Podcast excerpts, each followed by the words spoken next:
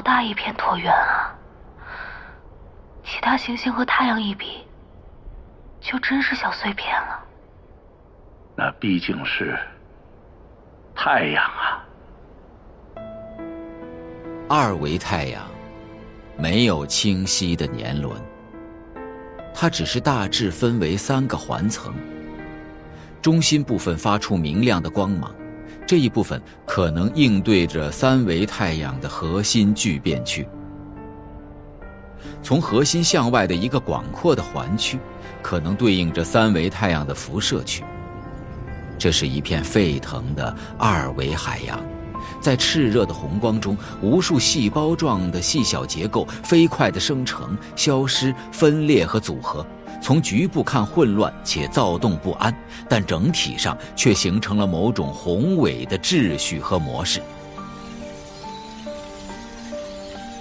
再向外，是三维太阳的对流区。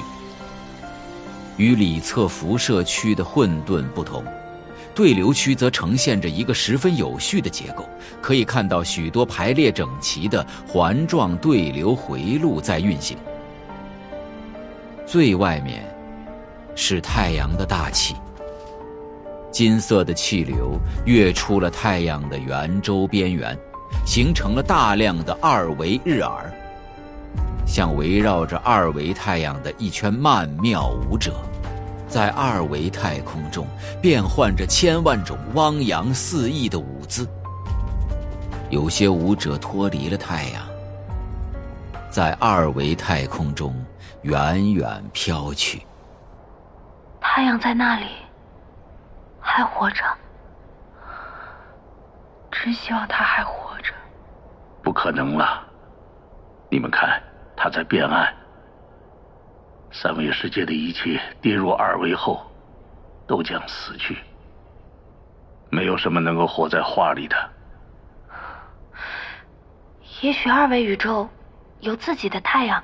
行星和生命，但肯定是以一种完全不同的机制所构造和运行的吧。金星和火星也开始了。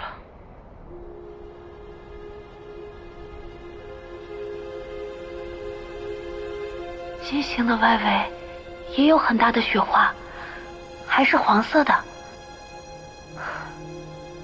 就是少了点儿。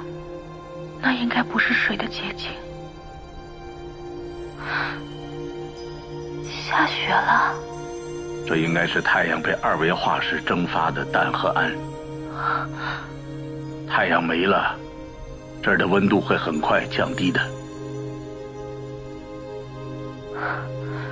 越来越大了，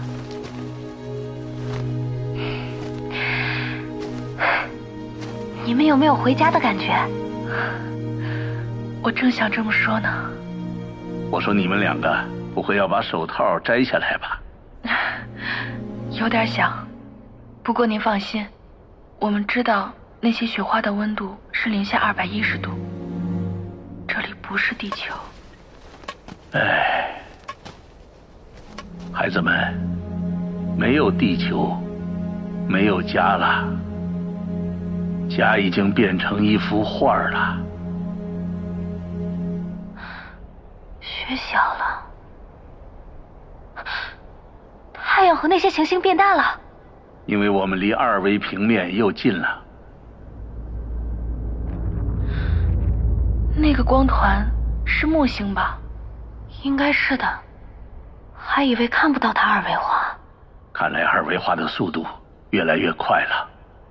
星环号，你能接到来自木星的信息吗？图像信息很少。大部分是音频，但各个通讯频道上都很混乱。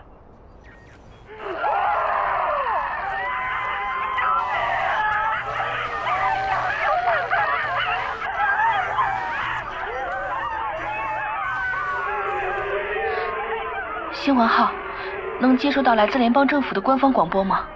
不能，政府的官方信息在地球二维化时就中断了，再也没有恢复过。说履行职责到最后一刻吗？孩子们，该走了。我们一起走吧。有必要吗？我还是和墓碑在一起舒服一些。好吧，老人家，那我们等天王星二维化时再走，这样可以多陪你一会儿。不，现在就走。谁也不知道以后跌落的速度有多快，别耽误了你们的正事。我们可以保持联系嘛，这和在一起是一样的。那好吧，我们走了，一定要保持联系啊。当然，保持联系。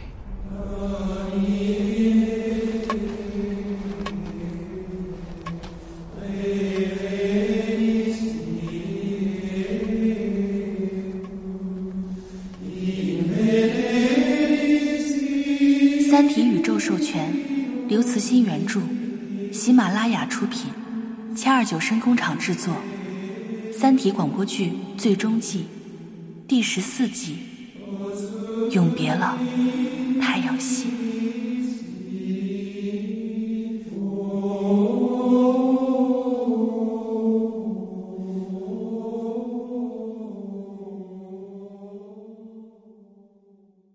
星环号即将起飞。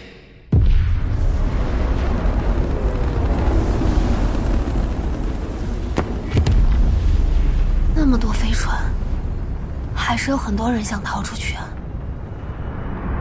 这艘三角形的飞船是？那是麦西尼号，一艘中型行星级飞船，没有配备循环生态系统。飞出太阳系后，即使船上载满给养，并且只有一个成员，生存时间也不超过五年。五年，他们活不过三小时了。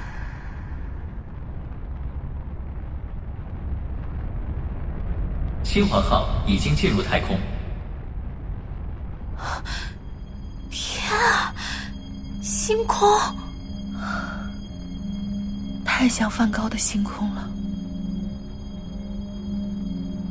程心脑海中那幅画的记忆，与眼前的二维太阳系几乎完美的重叠在了一起。太空中充满了巨大的星体。这星体所占的面积甚至大于它们之间空间的面积，但星体的巨大，并没有给他们带来实在感。它们像是时空的漩涡，宇宙中，空间的每一处微小的部分都在惊惧和疯狂中流动着、翻滚着、颤抖着。像燃烧的火焰，却只散发出酷寒。太阳和行星，所有的实体和存在，只是这时空乱流产生的幻象。那幅画里的山和树，还有村庄，都有明显的透视和纵深。唯独上方的星空没有任何立体感，就像是挂在夜空里的一幅画。梵高是怎么画出来的？难道是因为他分裂的精神可以跨越五个多世纪看到了现在？或者是正好相反，他因为早就看到了未来，这种景象其实才是他精神崩溃。和自杀的原因。孩子们，你们还好吗？准备做什么？您好，我们正准备把那些文物扔到太空中去，但我们想留下星空。都留下吧，不要扔了，带上他们，走吧。啊，走？去哪儿？去哪儿都行。你们可以去银河系的任何地方。甚至可以在有生之年飞到仙女座星云去。星环号能够以光速航行，它安装了世界上唯一一套空间曲率驱动引擎。什么？其实，韦德死后，星环城的残余力量没有放弃努力。后来，又不断有人从监狱里释放出来。他们开始建设另一个秘密研究基地，知道在哪儿吗？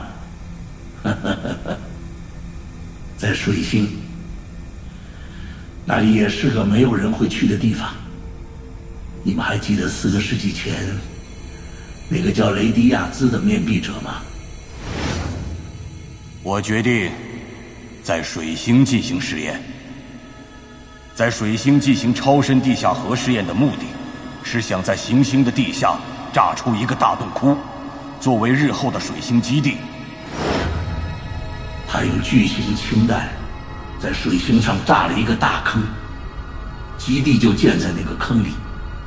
建设过程用了三十多年，最后坑用一个大弯顶盖上了。他们对外宣称，那是一个研究太阳活动的机构。你们的星环集团后来也恢复了运作，有了些发展，可以把基地维持下去。天王星发生形态变化。韦德死后第三十五年，空间曲率驱动的研究在水星基地恢复了。就是从把你那截三毫米的头发驱动两厘米的阶段开始的。研究持续了半个世纪。这期间的艰难和曲折我就不说了。在技术开发的最后阶段，需要进行大规模的曲率驱动实验。对于水星基地来说，这是一大障碍。一是因为基地的力量有限，难以进行这样的实验；二是一旦进行实验，必然产生大规模的航迹，这就是水星基地的真实目的暴露了。其实，这五十多年来，基地的人员流动很大，联邦政府不可能对水星基地的内幕没有察觉。只是由于研究和实验的规模都很小，而且研究都冠以别的名目，他们对此一直容忍了。但是要进行大规模实验，必须有政府的合作。我们就去找了联邦政府，后来双方合作的很好。禁止光速飞船研究的法律废除了吗？没有，政府与我们合作是因为这个，暂时还是不说了吧。一年前，三套驱力引擎制造完成了，共进行了三次无人光速试航。第一次是一号引擎，它在距太阳一百五十天文单位的太空进入光速，以光速航行一段后返回。第二次试航。是二号和三号引擎同时进行。现在，那两套引擎已经在奥尔特星云之外，预计返回太阳系要在六年后了。安装在星环号上的是经过第一次试航的一号引擎。可是，星环号上怎么只有我们两个人？至少应该再带两个男人啊！来不及了，孩子们。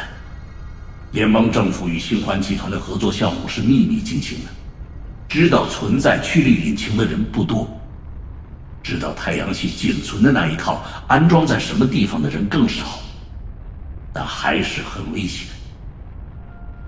末日到了，人心难测呀！星环号将成为全世界争夺的对象，人们将为它自相残杀，最后可能什么都不会剩下，所以。在大击警报发布前，必须让星环号尽快离开掩体世界。当时真的没时间了。曹斌让星环号等冥王星来，是想让你们接我上飞船。其实他应该让星环号从木星直接加速到光速的。那你为什么不跟我们一起走呢？我活得够长啊，就是上了飞船也再活不了多久。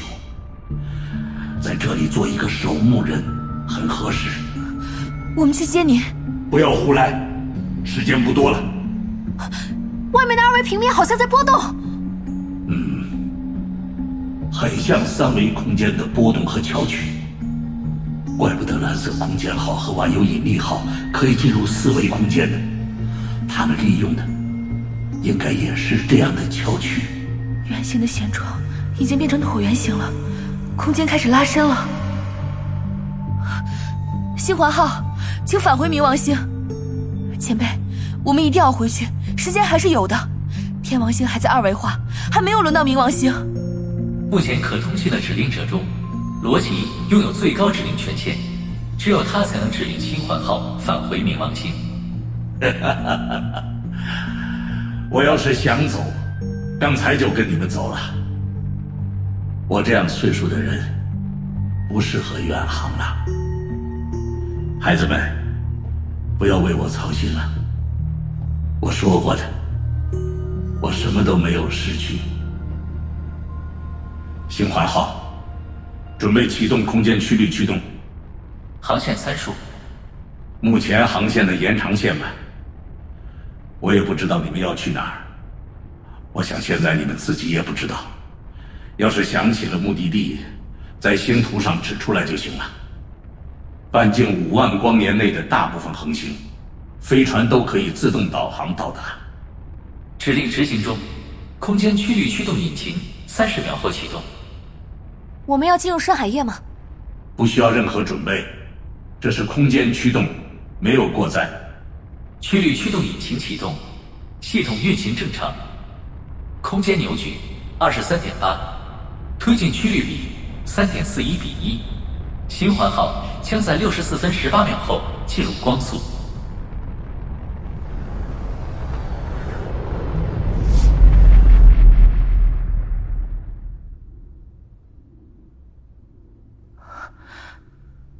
这么安静，核聚变发动机关闭了吗？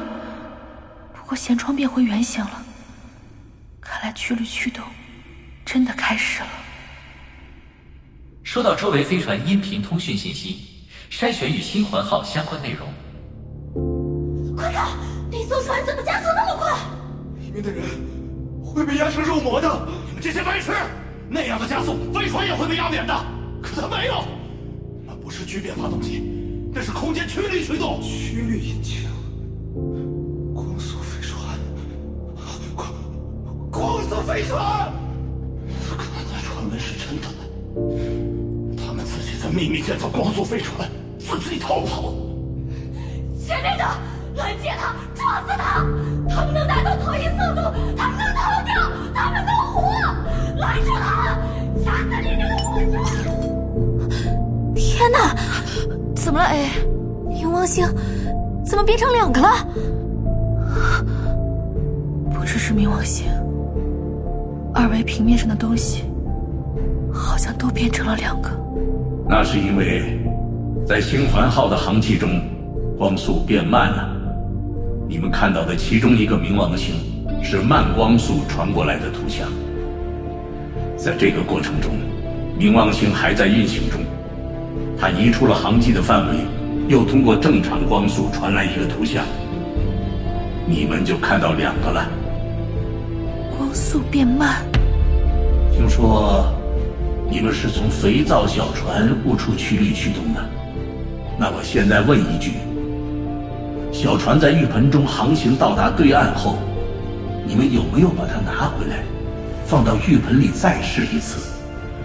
没有，因为担心质子在监视。但是我知道，就算再试一次，小船也不会再动了，因为第一次航行后，水的张力已经被减小了。很对。光速飞船也一样，在曲率驱动的航迹上，空间的结构也被改变了。如果把同样的第二艘曲率驱动飞船放在第一艘飞船的航迹范围里，它将寸步难行。在航迹空间中，必须使用功率更大的曲率引擎。这时，空间曲率驱动虽然还能够使飞船达到航迹空间的最高速度，但这个速度。比第一次航行时达到的最高速度要低得多。换句话说，在航迹空间里，真空光速降低了。能降低到多少？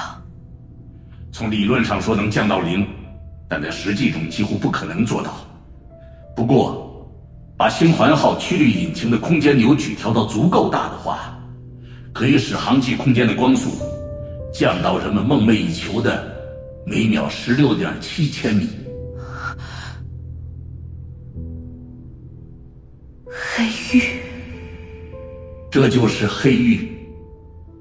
当然，要产生容纳一个恒星系的黑域，一艘飞船是远远不够的。根据计算，生成容纳太阳系的黑域需要一千多艘曲率驱动飞船。这些飞船以太阳为中心，放射状的朝各个不同的方向加速到光速，它们产生的航迹在扩散中连成一体，形成一个笼罩整个太阳系的球体。这个球体中的光速为每秒十六点七千米，这就是低光速黑洞。就是黑域。原来黑域是光速飞船产生的。是的，在宇宙中，曲率驱动航迹既可以成为危险标志，也能成为安全生命。如果航迹在一个世界旁边，那它就是危险标志；如果把这个世界包裹在其中，那就是安全生命。就像一个拿绞索的人是危险的，但如果他把绞索套到自己的脖子上，他就是安全的了。是的，但这点知道的太晚了。在曲率驱动的研究中，实验是领先于理论的。你知道，这也是韦德的风格。很多实验中的发现，在理论上无法解释，没有理论指导。也就很难有意识的去注意到一些现象。在研究初期，就是驱动你头发的那个阶段，曲率驱动产生的尾迹很少，很淡薄，没有被注意到。其实当时有很多迹象，比如那些尾迹扩散后，低光速曾经使附近一些计算机的量子集成电路出现故障，但还是没人往这方面想。后来。随着实验规模增大，人们发现了曲率驱动尾迹的秘密。也正是因为这个原因，联邦政府才同意与我们合作。这时，可以说他们对这个事业是倾尽全力的。政府投入了巨大的力量研制光速飞船，但是时间已经来不及了。唉，从新环城时间。水星基地建立完成，这中间有三十五年，宝贵的三十五年耽误了。孩子，看看你都干了什么？干了什么？云天明早就告诉了我们，只有光速飞船是真正的活路，但我却把这条路堵死了。如果你没有制止韦德。星环城就有可能获得独立，即使是暂时的、有限的独立，也有可能促使他们发现曲率驱动的尾迹效应。这将是联邦政府改变对光速飞船的态度，进而使人类有足够的时间建造那一千多艘光速飞船，从而有可能建造黑域，避免这次围堵打击。那时，人类会分成两部分。想飞向星空的，可以坐着光速飞船离去；想在黑域中过安乐生活的，可以留在黑域里各得其所。可我，终于还是犯了第二次错。孩子，你两次处于仅次于上帝的位置上，却两次以爱的名义，把世界推向了深渊。而这一次，已没人能为你挽回了。韦德，韦德，为什么要遵守和我的诺言？你到底是为了男人的尊严，还是为了我？不，如果你当时知道光速飞船是人类唯一的活路的话。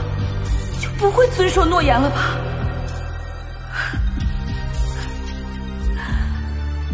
程心，别再想着推卸责任。这个位置上，你有什么资格推卸责任？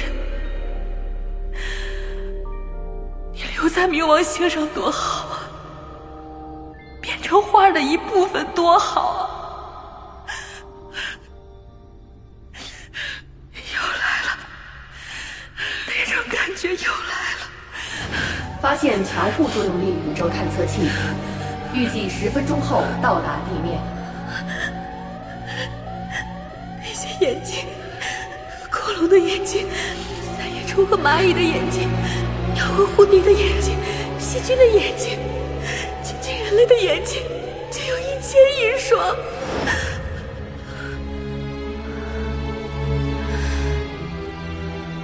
朝鲜，你终于还是遇到了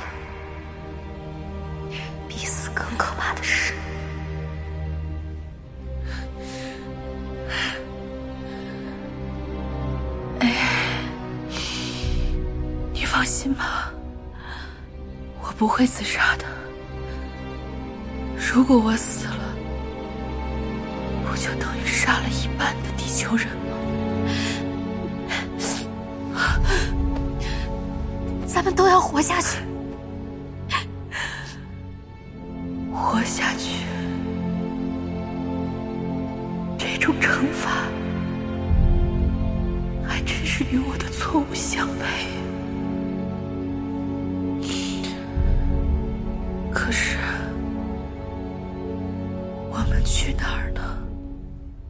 去找他们。他们？您是说蓝色空间号和万有引力号？是的，他们还在。五年前，掩体世界收到了他们发出的引力波信号，很简短的信息，不知道他们在哪儿。星环号在航行时会定期发出呼唤他们的引力波信号，也许你们能找到他们，或者他们找到你们。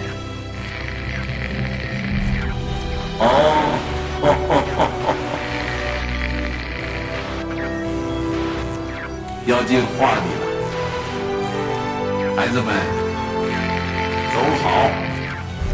来自冥王星的信号已中断。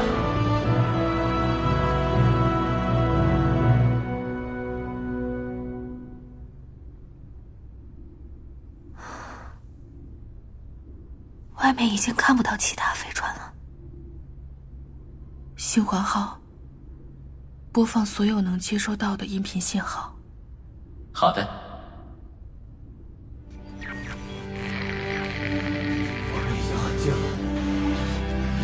后面吗？没有痛苦，我告诉你们，就一瞬间的事儿。到了现在你还不相信我？那好，不要相信好了。是的，宝贝儿，会变得很薄。到这边来。我们要在一起。我爱，永远都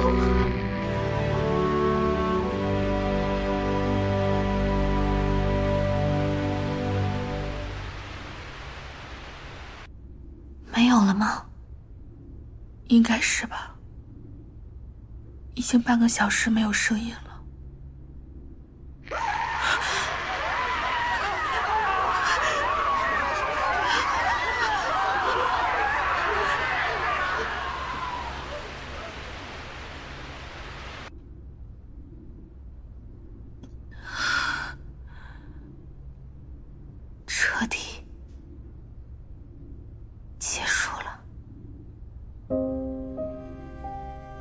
束了。这幅名为太阳系的二维巨画完成了。星环号仍在向二维平面跌落，它已经到达的高速度只是减缓了跌落的进程。飞船仍未达到二维跌落区的逃逸速度。这时，星环号是太阳系唯一还处于二维空间之外的人造物体，程心和 IAA 是仅有的画外人。星环号距二维平面已经很近了。从这个角度看去，二维太阳已经变得很扁平，像从海岸看大海一样。它那不再发光的暗红色平面无边无际。刚刚二维化的冥王星，这时变得很大，而且以肉眼能够察觉的速度，在继续变大。你说，咱们能看到博物馆吗？看不到，它太小了。如果驱离引擎失效就好了，一切都到此为止就好了。新环号将在一百八十秒后进入光速，请指定航线。我们不知道去哪。你们可以在进入光速后指定航线，但在飞船参照系中，光速航行的时间很短，可能越过目的地，所以最好现在就指定。我们不知道去哪里找他们。对了，程曦，你忘了，宇宙中除了他们，还有他。他，对啊，还有他。那我们约定一个相会的地点吧。除了地球，再约另一个地方，银河系中的一个地方。那就在你送我的那颗星星吧。那是我们的星星。好。在我们的星星，你们有个约会？是的，我们有个约会。那就去你们的星星。我们的星星。好的，去我们的星星。星环号，你能定位 DX 三九零六恒星吗？这应该是危机纪元初的编号。可以。这颗行星现在的编号是 S 七四三九零 E 二，请在星图上确认。白色箭头所标示的就是 S 七四三九零 E 二。是的，就是它。我们去那里吧。航线初始化完毕，星环号在五十秒后进入光速。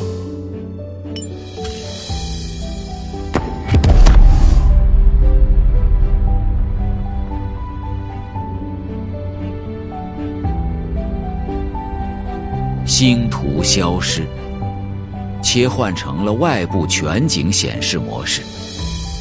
程心和 IAA 如同悬浮在太空中一样。AI 以前从未使用过这种显示模式。航向的前方是银河系的星海，这时已经变成了纯蓝色。后方是二维太阳系。二维的太阳和行星都笼罩在如血的红色中。突然，宇宙发生了巨变，前方的所有星星都朝航向所指的方向聚集，仿佛这一半宇宙变成了一个黑色的大碗，群星都在向碗底滑落。很快，在正前方聚成密密的一团。已经分辨不出单个的星星，它们凝成了一个光团，像一块巨大的蓝宝石，发出璀璨的蓝光。不时有零星的星星从光团中飞出，划过漆黑的空间，快速向后飞去。它们的色彩不断变化，从蓝变成绿，再变成黄色。当它越过飞船之后，则会变成红色。在飞船的后方。二维太阳系和群星一起凝聚成红色的一团，像在宇宙的尽头熊熊燃烧的篝火。星环号正在以光速向云天明送给诚心的那颗星星飞去。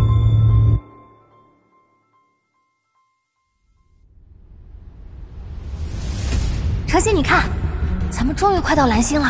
蓝星的大气成分：氧百分之三十五，氮百分之六十三，二氧化碳百分之二，还有微量惰性气体，可以呼吸。站在飞船附近的那个生物是什么？正常人类。我叫关一帆，在这儿还真等到你们了。三体舰队呢？不知道。